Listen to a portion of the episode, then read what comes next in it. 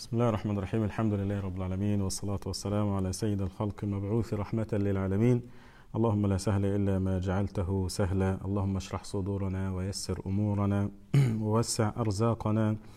اللهم إنا نعوذ بك من علم لا ينفع ومن قلب لا يخشع ومن نفس لا تسبع ومن دعوة لا يستجاب لها. اللهم إنا نسألك علما نافعا ورزقا طيبا وعملا متقبلا. اللهم إنا نسألك فعل الخيرات وترك المنكرات وحب المساكين وأن تغفر لنا وترحمنا وإذا أردت فتنة قوم فتوفنا غير مفتونين. اللهم اغفر لنا ذنوبنا وكفر عنا سيئاتنا وتوفنا مع الأبرار. ربنا آتنا في الدنيا حسنة وفي الآخرة حسنة وقنا عذاب النار. وصلى اللهم على محمد وعلى آله وصحبه أجمعين. إن شاء الله بداية اليوم نتحدث عن فضل القرآن الكريم. وإن شئت فسل سؤالا وقل لماذا نقرأ القرآن الكريم. والإجابة على هذا السؤال تأتي في ظل سياق الحديث عن فضائل القرآن الكريم. قال الله سبحانه عز وجل الله نزل أحسن الحديث كتابا متشابها مثانية تقشعر منه جلود الذين يخشون ربهم ثم تلين جلودهم وقلوبهم إلى ذكر الله. ذلك هدى الله يهدي به من يشاء. ومن يضلل الله فما له من هاد. وقال سبحانه عز وجل إن هذا القرآن يهدي للتي هي أقوم ويبشر المؤمنين الذين يعملون الصالحات أن لهم أجرا كبيرا. في هذه الآيات يبين الله تبارك وتعالى أن القرآن هو علاج لقسوة القلب وعلاج للغفلة الذي التي تصيب الإنسان. وفي هذه الآيات أيضا القرآن يوضح أن مصدر الهداية هو القرآن الكريم. وأن مصدر الإرشاد والتوعية هي هو القرآن الكريم. والله سبحانه عز وجل بين ذلك أيضا جليا في سورة النحل فقال سبحانه عز وجل ونزلنا عليك الكتاب تبيانا لكل شيء وهدى ورحمة وهدى ورحمة وبشرى للمسلمين. والله عز وجل قال أيضا في سورة الزمر ولقد ضربنا للناس في هذا القرآن من كل مثل لعلهم يتذكرون قرآنا عربيا غير ذي عوج لعلهم يتقون. فكل هذه الآيات تدل دلالة على أن مصدر الهداية ومصدر الإرشاد في هذه الحياة هو القرآن الكريم. ونزلنا عليك الكتاب تبيانا لكل شيء. كل ما يريده الإنسان في هذه الدنيا فإنه سوف يجد له إجابة أو سوف يجد له دليلا مرشدا في كتاب الله. فما يجب على المسلمين اليوم إلا أن يتدبروا آيات الله ويديموا القراءة والنظر في كتاب الله حتى يأخذوا من آيات الله ما يرشدهم في هذه الحياة التي تعج بالأزمات وبالفتن. والله عز وجل قال ولقد ضربنا للناس في هذا القرآن من كل مثل لعلهم يتذكرون. من كل مثل من كل ما يحتاجه الإنسان من شر أو خير ما يحتاجه الإنسان من من شر لمعرفته حتى يجتنبه وما يحتاجه الإنسان من خير حتى يلتزم به. كل هذا موجود في كتاب الله سبحانه عز وجل. فلذلك قال لعلهم يتذكرون إذا أرادوا أن يغيروا مسار حياتهم وإذا أرادوا أن يأخذوا من منهج القرآن الكريم ف فلا يوجد حاجز بيننا وبين ذلك إلا أنفسنا وإلا أهواؤنا. فلذلك نستعيذ بالله من همزات الشياطين ونستعيذ بالله من شرور هذه النفس ونقبل بهمة وبعزيمة على كتاب الله ونقرأ آيات الله مسترشدين لما جاء فيه من أسلوب هداية وأسلوب بيان. اليوم إخوان الكرام يعني عندما نسأل سؤالا لماذا انحرفت الأمة عن هذا الكتاب الكريم في مجال الهداية؟ فلما تنظر إلى هذا الكتاب معناه أنه هو الذي يرشدك لكل خير وكذلك يرشدك إلى كل ما تحتاجه في هذه الدنيا. فإذا كان القرآن فيه كل خير فلماذا تنحرف الأمة عن هذا الهدي وعن هذا البيان وعن هذا النور؟ المشكلة تكمن في أن أننا نحن عندما نتعامل مع القرآن تم تحجيم القرآن وتم اختزال القرآن في جانب ضيق من جوانب الحياة. إحنا زي ما قلنا يعني إحنا بداية إحنا عايزين بنذكر برضو الإخوة عاوزين كل التعليقات بإذن الله تدور حول هذا الدرس وحول هذه المعاني فإذا وجدت فائدة فنحاول نكتبها حتى يستفيد منها الجميع. رجاء يعني بعد إذنكم. ولو في أي ملاحظات ممكن تكتبوها في التعليقات وإن شاء الله نقرأ التعليقات وإن شاء الله بإذن الله نحاول أن نتفاعل معكم بإذن الله. الأمر الأهم اللي إحنا بنتكلم فيه دلوقتي إزاي القرآن هو مصدر الهداية وإزاي هو مصدر النور ولو إحنا اتكلمنا ببساطة شوي إزاي هو يعني مادة التغيير إذا أراد الأمة أن تتغير إلى الخير وإذا أراد الأمة أن تتقدم وهو مادة الرفعة وهو مادة الذكر والثناء بين الناس. قال الله عز وجل لقد أنزلنا إليكم في كتابا فيه ذكركم أفلا تعقلون؟ كل هذه الآيات وغيرها من الأحاديث تبين أن هذا القرآن يعني هو عاصم لهذه الأمة من الضلال وهو أيضا سبب لأن تنجو هذه الأمة من براثن الفتن وبراثن الهلاك. فلماذا الأمة وهي تعلم ذلك علم اليقين؟ لماذا تنحرف؟ هذا يحتاج إلى إجابة مفصلة يعني تدور حول كيف حصل هذا العوج وكيف حصل هذا الانحراف في حياة الأمة.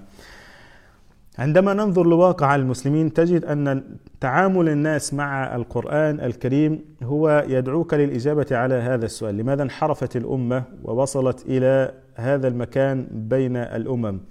يبقى عندما تتعامل الأمة مع القرآن الكريم كأنه كتاب أموات، وعندما تختزل الأمة كتاب الله تبارك وتعالى في مجرد تلاوات تتلوها من حين إلى حين، أو عندما ترتبط الأمة بالقرآن الكريم فقط في شهر رمضان، أو عندما آه، يعتمدون القرآن الكريم كمادة مثلا آه، إذا أراد الإنسان أن يتغنى بصوته فلا يوجد أفضل من القرآن الكريم يتغنى به مجرد الغناء.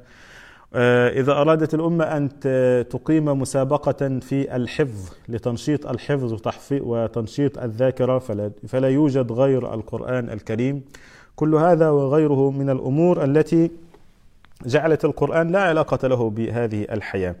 فهل هناك مثلا آه، فئة أو مؤسسة أو شريحة من الشرائح تقرأ قول الله تبارك وتعالى فإن تنازعتم في شيء فردوه إلى الله والرسول إن كنتم تؤمنون بالله واليوم الآخر. هل هناك مؤسسة أو هيئة أو دولة من الدول هي تعتمد أنه إذا ضلت الأمة أو إذا زاغت الأمة أو إذا انحرفت الأمة فلا بد أن ترجع إلى كتاب ربها وتقلب صفحات القرآن وتأخذ ما يناسبها في هذه المرحلة من كتاب الله. طبعا هذا لا يوجد لكن الذي يوجد الآن اجعلوا القرآن في جانب لا يخص حياتكم.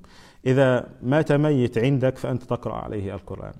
إذا كان هناك عندك مريض فأنت تقرأ عليه القرآن. أما تطبيق القرآن كيف تعمل وكيف تتقدم في هذه الحياة وكيف يعني تنتصر الدول وكيف آه، يسترشد الإنسان بآيات القرآن لكي يصدر مثلا كتابا عنوانه يعني آه، كيف تنتصر الدول وكيف تتقدم الدول وأسباب الهزيمة وأسباب النصر. هل هناك الآن من يأخذ من كتاب الله تبارك وتعالى ويسترشد به في هذا المعنى؟ مثلا إذا أردت أن تغير اقتصادك مثلا هل هناك فريق بحث علمي يقرأ في كتاب الله ويعرف المصادر التي تنعش الأمة اقتصاديا فتأخذ من كتاب الله ما تنتفع به في هذا المجال لا لا توجد لا توجد مؤسسة أو هيئة متخصصة لكي تعالج مثلا الأزمة الاقتصادية. لكن ممكن حد يطلع لك ويقول لك وإيه علاقة القرآن بالاقتصاد؟ القرآن ما ترك شيئا ينفع الأمة إلا ودل عليه. كون إن في واحد بيقول لك إيه علاقة القرآن بقضية الاقتصاد وقضية السياسة هذا معناه أنه هو لسه لم يفهم معاني القرآن ولم يتدبر في كتاب الله.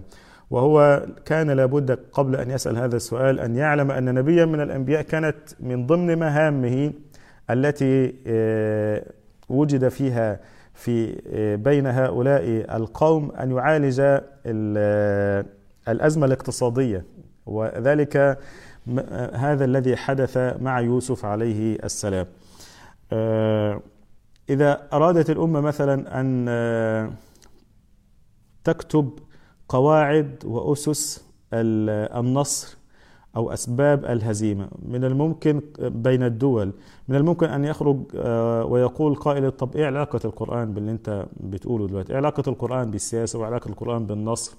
هذا أيضا لأنه لم يعلم ولم يقرأ كتاب الله ولم يتدبر بما في آه، يعني جاء في آه، هذه الآيات البينات ولكن هو بيسترج يعني بيستطرد في الكلام بدون أن يعرف ماذا يقول. ولكن بنقول له يعني هناك نبي من الأنبياء الله تبارك وتعالى علمه كيف يقيم الدروع الحربية. داود عليه السلام الله تبارك وتعالى قال في شأنه وعلمناه صنعة لبوس لكم لتحصنكم من بأسكم فهل أنتم شاكرون؟ يعني الله عز وجل علمه كيف يصنع الدروع الحربية. والقرآن الكريم مليء بكيف يتلمس الإنسان منه أسباب النصر وأسباب الهزيمة فيلتزم بأسباب النصر حتى ينصره الله تبارك وتعالى. الأمة انحرفت الآن عن هذه المعاني لأنها للأسف بدأت تعالج المشاكل التي تحدث في حياتها سواء كان على مستوى الاقتصاد سواء كان على مستوى السياسة سواء كان على مستوى العلاقات الاجتماعية. كل هذا يعني مبني على أساس التقليد الدول الضعيفة بتقلد الدول المتقدمة. فإذا كانت الدول المتقدمة مثلا ينتعش اقتصادها عن طريق البنوك الربوية هي خلاص يبقى تأسس الحياة عندها عن طريق البنوك الربوية.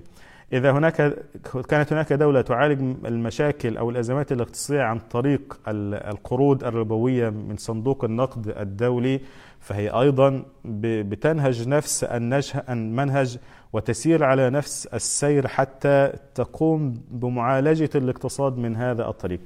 طبعا لما القرآن عندما يتحدث يقول القرآن بأن هذا ربا وأن هذا آه، يعني محق لحياة الإنسان وبركة الإنسان في هذه الحياة. قال الله تبارك وتعالى يمحق الله الربا ويربي الصدقات. السنة عرفت الربا.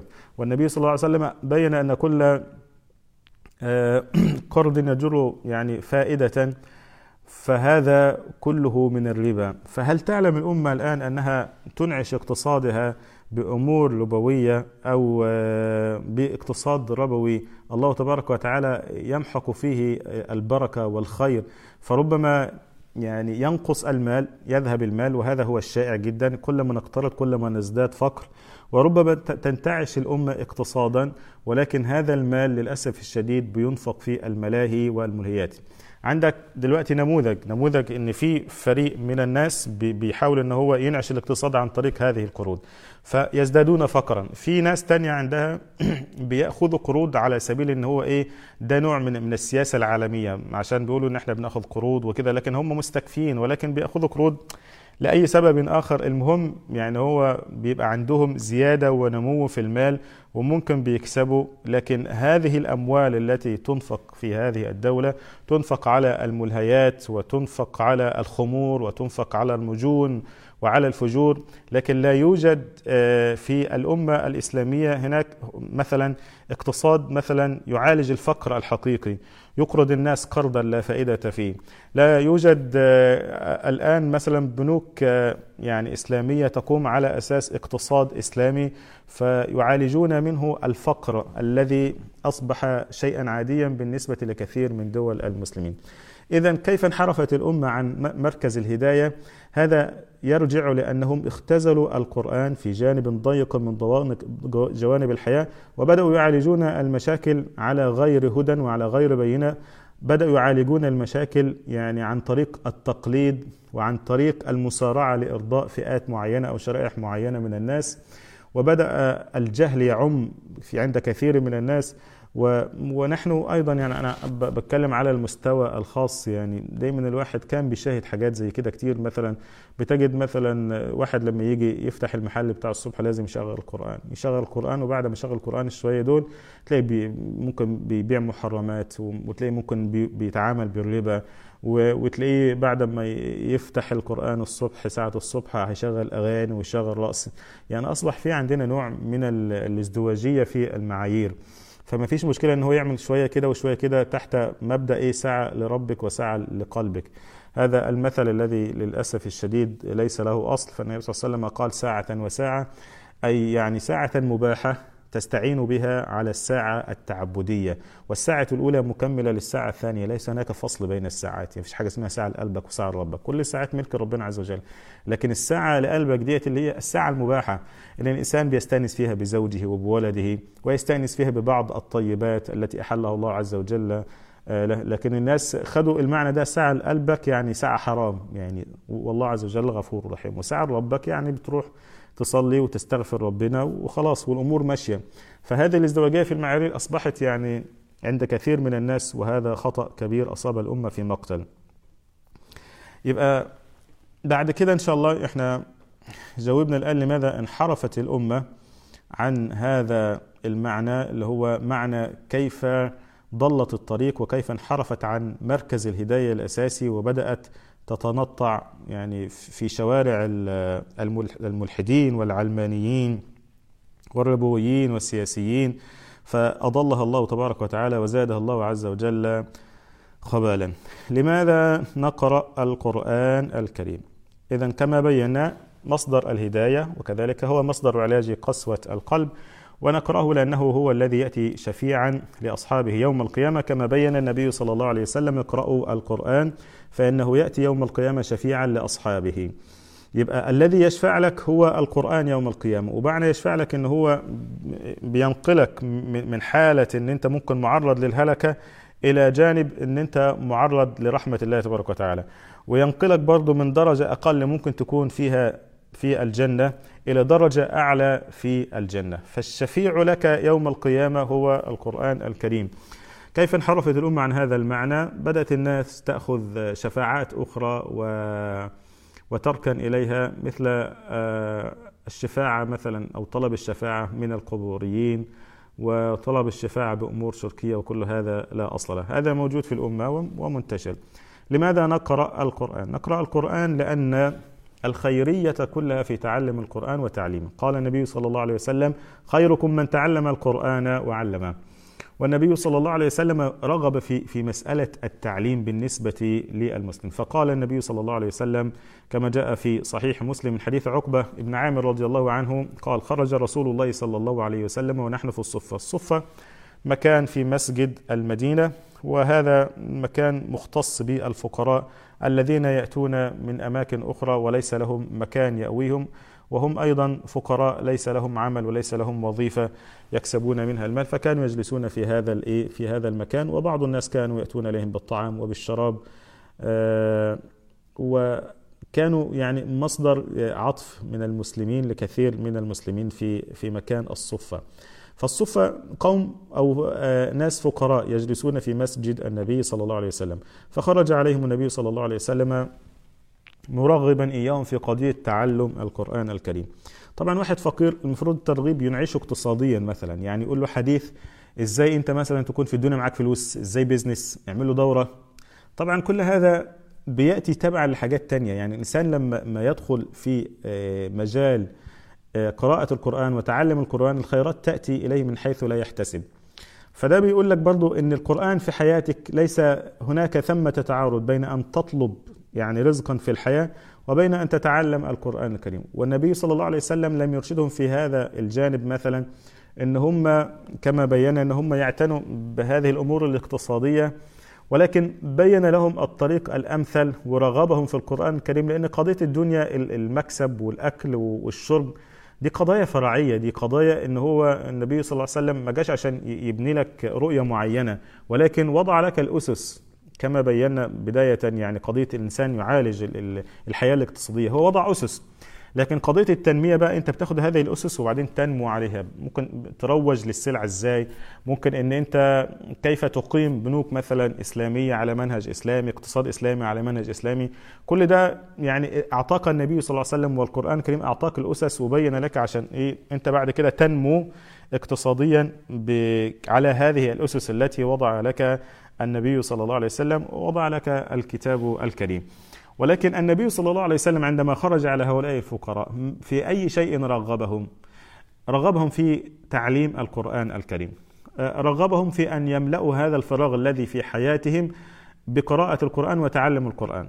فقال لهم النبي صلى الله عليه وسلم أيكم يحب أن يغدو كل يوم إلى بطحان أو إلى العقيق فيأتي منه بناقتين كوماوين في غير إثم ولا قطع رحم؟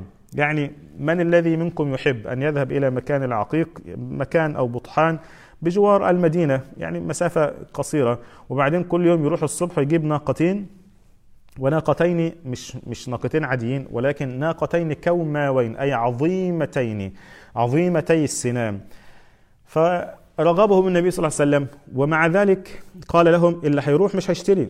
واللي هيروح هيجيب الناقة ويجيبها وهيجيب ناقتين أو ثلاثة أو أربعة على حسب ما يحب ويروح ويجي ويجيبهم. في غير إثم يعني ده مشاع. يعني أي حد ممكن يروح يجيب الناقة أو ناقتين لأي حد. ليس حراما. يعني إن أخذ ناقة ومشي ليس حراما وليس سرقة. ولا قطيعة رحم. مش هيروح عند مثلا ناس قرايبه وهياخد النوق هذه ويمشي.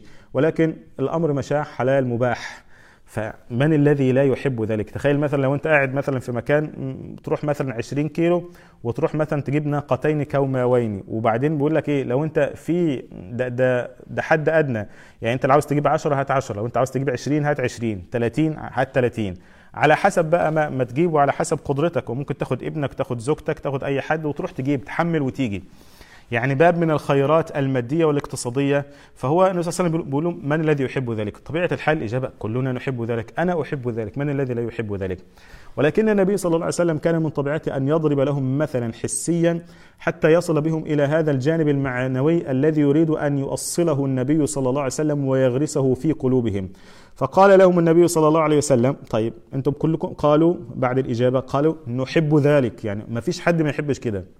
قال أفلا يغدو أحدكم إلى المسجد فيعلم أو يقرأ آيتين من كتاب الله عز وجل؟ خير له من ناقتين وثلاث خير من ثلاث وأربع خير من أربع ومن أعدادهن من الإبل. قال ألا أدلكم على خير من من ذلك؟ فقال لهم النبي صلى الله عليه وسلم لو أن أحدا منكم ذهب إلى المسجد كل صباح وجلس يقرأ أو يتعلم آيتين. هاتين الآيتين خير له عند الله تبارك وتعالى من أن يصبح ويأتي بناقتين كوماوين في غير إثم ولا رحم. وكلما زاد الإنسان في تعلم ثلاث في الآيات ازداد أيضا في الثواب وازداد أيضا في الأجر. وبالمقابل هذا أفضل من غيره من الأمور المادية. كم من الأوقات التي تذهب سدى وتضيع بلا فائدة كثيرة في حياتنا. كم الفواصل التي في حياتنا والتفاصيل الحياة تفاصيل الحياة التي أغرقتنا في كثير من اللغو. نحتاج إلى معالجتها واستغلال هذه الأوقات فيما ينفع ومن أهمها وأفضلها تعلم كتاب الله. نقرأ القرآن لأن قراءته في الصلاة أفضل من متاع الدنيا العاجل. فيحدث في قلب الإنسان استعلاء على حطام الدنيا واستغناء وعزة بالقرآن. كون أن الإنسان يقف بين يدي الله تبارك وتعالى ويقرأ آيتين في الصلاة أو يقرأ ثلاث آيات في الصلاة زادت أو قلت انظر إلى حديث النبي صلى الله عليه وسلم قال كما جاء في صحيح مسلم من حديث أبي هريرة قال أيحب أحدكم إذا رجع إلى أهله أن يجد فيه ثلاث خليفات عظام سمان؟ قلنا نعم. قال النبي صلى الله عليه وسلم فثلاث آيات يقرأ بهن أحدكم في صلاته خير له من ثلاث خليفات عظام. فهو بيبين برضه مثل حسي حسي فبيقول مين اللي يحب يرجع لبيته؟ وبعدين هو عندما يرجع إلى البيت يجد ثلاث خليفات الخلفة اللي هي الناقة الحامل. ثلاث خليفات من النوق الحوامل. وبعدين وصفهم النبي صلى الله عليه وسلم قال عظام سمان. يعني أفضل ما رأت عينك من الإبل وأفضل ما رأت عينك من النوق الحوامل. فبيقول مين اللي يرجع مثلا يحب يرجع لبيته وبعدين يفتح الباب يلاقي في بيته ثلاثة خليفات عظام سمان. يعني أنت لما تيجي تقدرهم حتى بالماديات أنا حتى بحثت عن سعر الإبل في هذه في هذه المرحلة وجدت إن بيقول لك لما آه، النوق بتعتمد على أو الإبل بتاع في شرائها والتسويق بتاعها بتعتمد أنت عاوزها لحم ولا عاوزها يعني مرعى ولا عاوزها للسباق ولا عاوزها لإيه بالظبط. فإحنا اللي بنتكلم في دي ثلاثة عظام ثلاثة خليفات عظام سمان ممكن أقل آه، مبلغ ممكن يصرف في ناقة واحدة مئة ألف. أو ممكن مثلا بالدولار مثلا عشرة آلاف دولار. كحد أدنى ممكن تزيد على كده. فهو بيقول لك أنت ممكن ترجع لبيتك تحب تشوف 30 ألف دولار كده أول ما تدخل بيتك. كل يوم كل يوم 30 ألف دولار تخش بيتك. يعني إحنا في ظل هذه المرحلة محتاجين نسمع حديث النبي صلى الله عليه وسلم. النبي صلى الله عليه وسلم ترك لنا ميراثا عظيما في هذا الجانب وفي كل جوانب الحياة وفي كل جوانب العبادات الأخرى. لكن لما أنت تتعايش مع القرآن الكريم وتحس النبي صلى الله عليه وسلم كيف كان يرغبك بيقول لك أنت دلوقتي خليك معايا أنت هتروح البيت هتلاقي 30 ألف دولار على الترابيزة كل يوم. تحب؟ أنا هعشق احب إيه بس؟ هو لو في إيه لفظ أكتر من العشق هقوله من الذي لا يحب ذلك؟ قال له النبي صلى الله عليه وسلم حبك هذا الشيء حطه كده في مستوى. قال أفضل منه لك في هذه الدنيا وعند الله تبارك وتعالى أن تقوم في الصلاة وتقرأ ثلاث آيات. ثلاث آيات تقرأ بهن في الصلاة خير لك من 30 ألف دولار اللي أنت بتقولها وأربع آيات خير من 4000 دولار. بس خلي بالك في حاجة مهمة جدا. المقصود من هذا المثال الحسي ليس منه القصد قصد المقارنة. يعني ليس المقصود المقارنة ما بين إن أنت بتقارن ما بين النوق الحوامل وآيات القرآن. لا ده هو الرسول صلى الله عليه وسلم بيحببك بس وبعدين يوصلك لمستوى معين من الحب ويقول لك أفضل من ذلك عند الله تبارك وتعالى القرآن. ولكن ليس المقصود المقارنة ولكن المقصود التقريب الحسي بالمعنى. فآية وإلا فإن آية واحدة من كتاب الله تبارك وتعالى ما ينفعش نقول خير لك بقى من من, من كم دولار وكم نقلة. خير لك من الدنيا وما فيها. يعني هو ده المعنى الأصلي بس هو بس بيقرب لك المعنى. و ولأجل ذلك كان النبي صلى الله عليه وسلم كان يقول في كما جاء في صحيح مسلم من حديث أبي هريرة كان يقول لأن أقول سبحان الله والحمد لله ولا إله إلا الله والله أكبر أحب إلي مما طلعت عليه الشمس. الذكر ده هياخد منك قد إيه؟ ممكن أربع ثواني خمس ثواني. طيب. هذه الثواني التي يقولها النبي صلى الله عليه وسلم في هذا الذكر. هي أحب إلى النبي صلى الله عليه وسلم مما طلعت عليه الشمس. فما بالك بآية من القرآن؟ فاذا المقصود من هذه الأحاديث كلها تقريب المعنى وليس قضية المقارنة.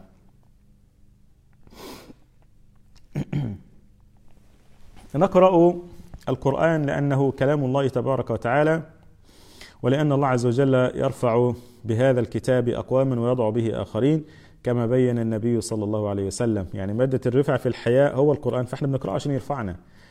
أن ي... إن الله عز وجل يرفع بهذا الكتاب أقواما ويضع به آخرين. يعني قضية القراءة مرتبطة بالعمل يعني إن إحنا بنقرأه عشان بنعمل به فلذلك يرفعنا الله سبحانه وجل. بنقرأه لأن منزلتنا عند الله تبارك وتعالى يوم القيامة تكون على أساس هذا العمل. عمل يعني اللي هو كتاب الله قراءة كتاب الله والعمل بما في كتاب الله. جاء في الحديث الصحيح أن النبي صلى الله عليه وسلم قال: يقال لصاحب القرآن وهذا يوم القيامة عند دخوله الجنة اقرأ وارتقي ورتل. اقرأ القراءة هي وارتقي ورتل. كما كنت ترتل في الدنيا فإن منزلتك عند آخر آية تقرأ بها. والمقصود بصاحب القرآن هنا هو الحافظ العامل بما جاء في كتاب الله.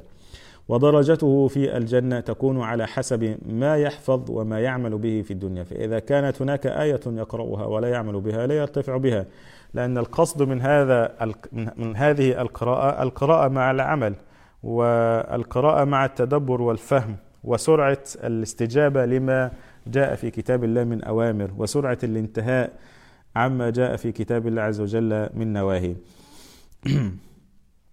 لماذا نقرأ القرآن؟ نقرأ القرآن لأن الله تبارك وتعالى يحب سماع القرآن بصوت حسن. قال النبي صلى الله عليه وسلم صلى الله عليه وسلم كما جاء في الصحيحين ما أذن الله لشيء ما أذن لنبي يتغنى بالقرآن.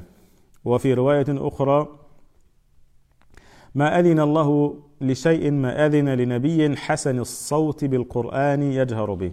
والمعنى أي ما استمع الله سبحانه عز وجل لشيء مثل ما استمع لنبي حسن الصوت يقرأ بالقرآن يتغنى به فهذا هو أشد سمع الله عز وجل أي أحب سمع الله سبحانه عز وجل. أي ما الذي يحب أن يسمعه الله سبحانه؟ يحب أن يسمع القرآن بصوت حسن. يحب أن يسمع القرآن بصوت حسن. ومن أحسن الناس صوتا كان النبي صلى الله عليه وسلم. شوف حديث جابر بن عبد الله كما جاء في صحيح سنن ابن ماجه. قال النبي صلى الله عليه وسلم يعني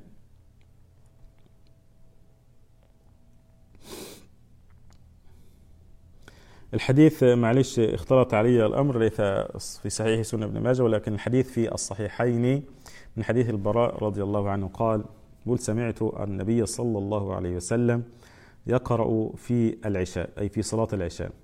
والتين والزيتون شوف شوف تعليق الصحابي على قراءة النبي صلى الله عليه وسلم وسماع لهذه القراءة. قال قال فما سمعت أحدا أحسن صوتا أو قراءة منه صلى الله عليه وسلم. فالمطلوب من القرآن أن يحسن صوته ما استطاع. ولكن لما نسأل سؤال من أحسن الناس صوتا؟ الإجابة على هذا السؤال تأتي من حديث النبي صلى الله عليه وسلم وهو الحديث الذي نحن كنا بصدده الآن آه الذي جاء في صحيح سنن ابن ماجه. قال النبي صلى الله عليه وسلم إن من أحسن الناس صوتا بالقرآن الذي إذا سمعتموه يقرأ حسبتموه يخشى الله. اسمع الحديث مرة أخرى. إن من أحسن الناس صوتا بالقرآن الذي إذا سمعتموه يقرأ حسبتموه يخشى الله. فالمطلوب من المسلم أن يستحضر عظمة كلام الله عز وجل في قلبه ثم يحاول أن يحسن صوته ما استطاع ثم يقرأ القرآن. فإذا قرأ القرآن قرأه بقلب خاشع حتى ولو لم يكن عنده صوت حسن. ولكن النبي صلى الله عليه وسلم بين القاعدة والمعيار. يعني كل من قرأ القرآن وقلبه خاشع وهو يعني تتلمس منه الخشوع في القراءة. وكذلك عنوان حياته أنه رجل يعمل بالقرآن. هذا أحسن الناس صوتا بالقرآن الكريم. طيب السؤال المهم بقى هنا كيف انحرفت الأمة؟ كيف انحرفت الأمة عن مسألة الصوت بالخشية وبالتدبر وبالفهم. كيف انحرفت هذه الأمة عن هذا المعنى؟ طبعا نشأ جيل لا يعرف عن القرآن شيئا. وتعلمون كما جاء في في الأخبار وكما جاء في التاريخ يقولون أن من أسباب الفتنة التي ظهرت في آه، عصر عثمان رضي الله عنه أن من أسباب ذلك أنه نشأ جيل قرأ القرآن ما قرأه إلا لأجل الأعطيات التي يعطيها عثمان بن عفان رضي الله عنه. فكان يعطي أعطيات للذين يحفظون القرآن تشجيعا لهم وكل هذا يعني لا حرج فيه. ولكن نشأ جيل هذا الجيل أصبح يضع في ذهنه عندما يريد أن يقرأ القرآن هذه الأعطيات وهذه الأموال.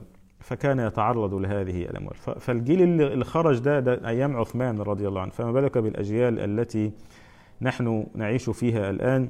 والنبي صلى الله عليه وسلم حذرنا من هذا الجيل. الجيل اللي هو بيتعامل مع القرآن كأنه مادة للصوت. والجيل الذي يتعامل مع القرآن كأنه مادة للغناء والعياذ بالله. والنبي صلى الله عليه وسلم حذر من ذلك فقال بادروا بالأعمال ستا أي سارعوا إلى عمل الخيرات وإلى الإقبال على الله قبل أن يأتي زمان لا تستطيعون فيه أن تقيموا دينكم. وهذا الزمان ذكر من علاماته أنه سينشأ جيل يتخذون القرآن مزامير يتغنون بهذا القرآن. فقال النبي صلى الله عليه وسلم ذكر من هؤلاء الستة قال ونشو نشو يعني الناشئة الصغيرة يعني اللي هم الصغار اللي هم الجيل اللي هو الصاعد اللي لسه صغير فبقول ونشو يتخذون القرآن مزاميرا. يقدمون الرجل أي الناس يقدمون هذا الفتى الصغير ليس بأفقههم ولا أعلمهم وما يقدمونه إلا ليغنيهم أي يعيشون معه مع المقامات والألحان. ومما يدعو للعجب إخواني الكرام رأيت بعيني هاتين وهذا يعني من أعجب ما رأيته وإن كان العجب كثيرا في مثل هذه الأيام. رأيت بعيني هاتين رجل يعلم طفلا القرآن الكريم القرآن الكريم مثل ما يفعل الملحن تماما. يعني كان الطفل بيجلس أو الفتى الصغير هذا بيجلس وبعدين هو بيقرأ وبعدين الثاني بيرد يعني بيقول وراه يعني. يعني مثلا يقول له قول ورايا. كل نفس ذا وبعدين هو يقف معاه وبعدين يقول له قول الكلمتين دول مثلا. فهو ال- ال- الطالب المفروض بيقول يعني. فهو إيه الطالب بيقول وهو عمال يعمل كده. خد بالك خلي بالك. وبعدين يرفع يعمل له كده وبعدين يعمل كده. يعني ال- الحركات دي اللي أنا بشوفها ديت أنا ما شفتهاش إلا واحد بس اللي بيعملها مثلا يعني قدام اللي هو الملحنين. اللي بيقولوا عليه موسيقار مثلا. فهو بيقف كده قدام الناس والنوتة بيقرأ النوتة بهذه الحركات يقول لك يعمل كده وبيعمل كده وبيعمل كده. فلما انت تيجي في الزمان ده وتشوف الحركات دي هذا انحراف عن معنى يعني أخذ القرآن وقراءته بالقراءة الحسنة. فهو طلع جيل دلوقتي هو إزاي أنت تكون أحسن صوت في الدنيا وإزاي أنت تكون يعني رقم واحد في الصوت. طب والقرآن؟ ما لناش دعوة بيه. طب علاقته بحياتنا؟ ما ملناش علاقة بالموضوع ده. طيب القرآن بيقول وك- آه، قال الله عز وجل كذا لا تفعلوا وقال افعلوا. لا ما ملناش علاقة. الموضوع كله إن أنت يعني وبعدين هو حتى في نفس الحلقة قال له إيه دي إيه اللي أنت بتقوله ده؟ ولا خلاص مش عاوزين نقول كل الكلام حتى احتراما لهذا المجلس يعني. ليس ليس كل كلام يسمع يقال. ولكن يعني تحفظا مش عاوز أقول كل اللي قاله ولكن أعطيتكم هذا الإرشاد. فقعد يقول له كده يعمل له كده وبعدين يطلع وينزل. وبعدين خلي بالك ودي بسرعة ودي اطلع وبعدين انزل وبعدين فبعدين إيه- يعني كيف النبي صلى الله عليه وسلم لو رأى مثل هذا؟ منا نحن كمسلمين اليوم. يعني دي دي آفة. يكفيك إن أنت تعرف إن في الأمة الآن من يفعل ذلك. وبعدين أنت ما تنساش برضو إن في أحيانا كان في بعض الناس اللي بيسموا مطربين أو مطربات بعض الناس كان بيحاول يعني يعالج مشكلة إن هو عاوز يقرأ سورة من القرآن الكريم على اللحن على البيانو والأورج و- والكمان وكل الكلام ده. كانوا بيعالجوا الموضوع ده. آه، لكن الحمد لله رب العالمين يعني كان الناس لهم بالمرصاد فلم يفعلوا ذلك. طيب هقول لك بقى مثل برضو في هذا السياق. من أحد البرامج المشهورة على مستوى العالم اللي هو البرامج سواء كان بقى العرب خدوها من الغرب أو خدوها من أوروبا ولكن بدأت في برامج كده معينة بيسموها اكتشاف المواهب يعني. وبعدين بيجيبوا شوية ناس ممثلين أو مغنيين أو سياسي أي حد بقى قاعد على الترابيزة وبعدين كل واحد يطلع اللي عاوز يرقص اللي عاوز يغني. فدي برضه من ضمن أسباب انحراف الأمة. ولكن للأسف الشديد بدأت هذه المواد وبدات هذه البرامج تنتشر فين؟ تنتشر في حياتنا نحن كمسلمين وبدأ ينفق عليها ملايين الدولارات للأسف الشديد.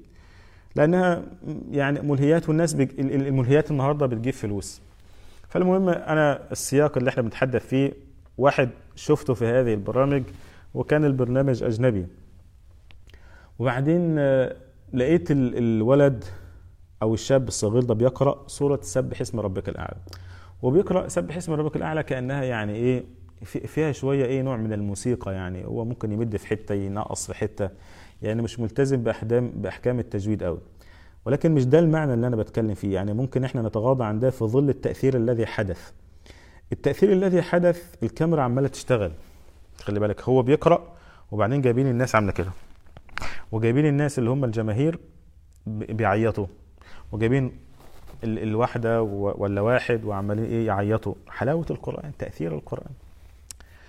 أنا لما شفت المشهد ده قلت إيه ده؟ الناس دي يعني بلغت بيها من الصدق والامانه إن هي تعرض هذه الموهبة عشان الناس تتأثر بهذه الطريقة. والله ربنا يبارك فيهم يعني. يعني أنا عن نفسي. بس أنا قلت لا الموضوع يستحيل إن يكون كده. أكيد في وراه حاجة. لأن البرامج دي معروفة.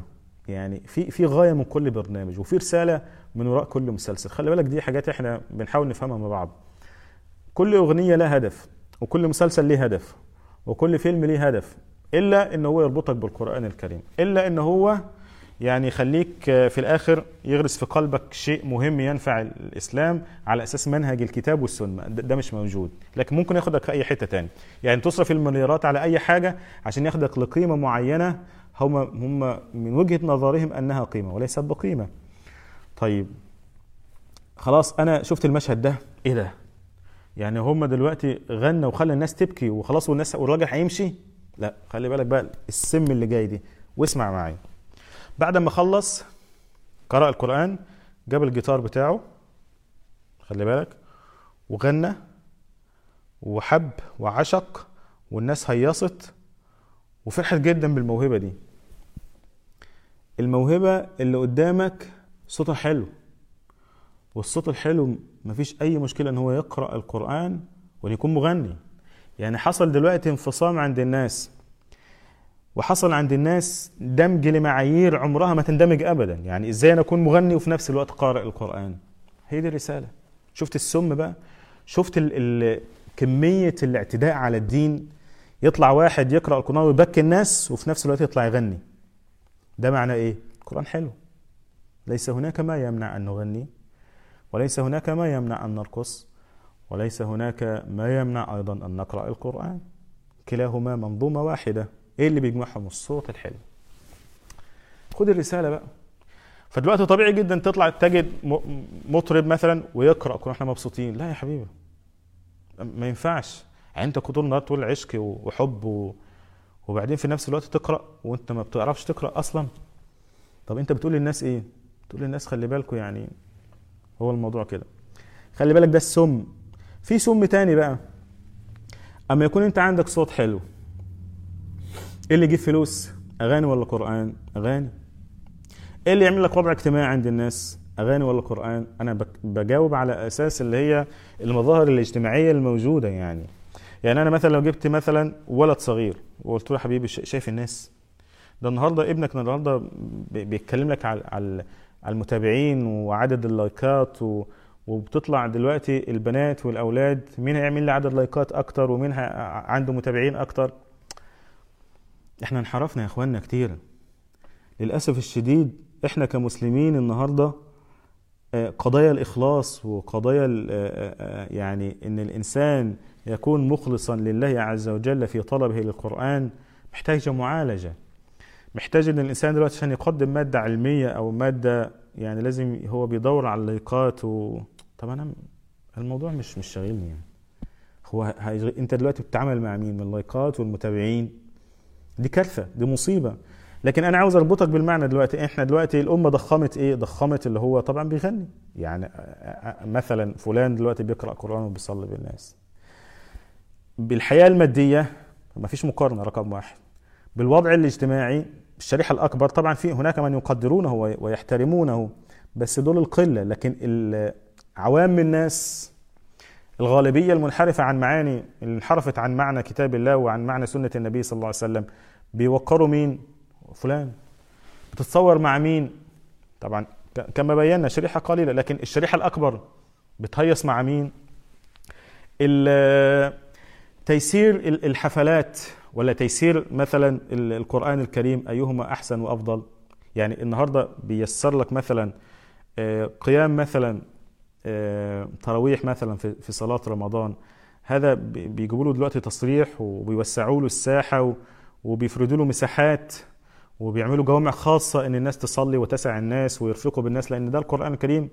ولا بيعملوا تيسيرات للأغاني والملهيات طبعا النهارده مثلا لما تيجي مثلا عاوز أنت تقول كيف أوظف هذا الصوت مثلا؟ الصوت بيروح لحاجات تانية. طب الصوت الحلو الناس المتقنين دول المفروض يكونوا أئمة للمساجد.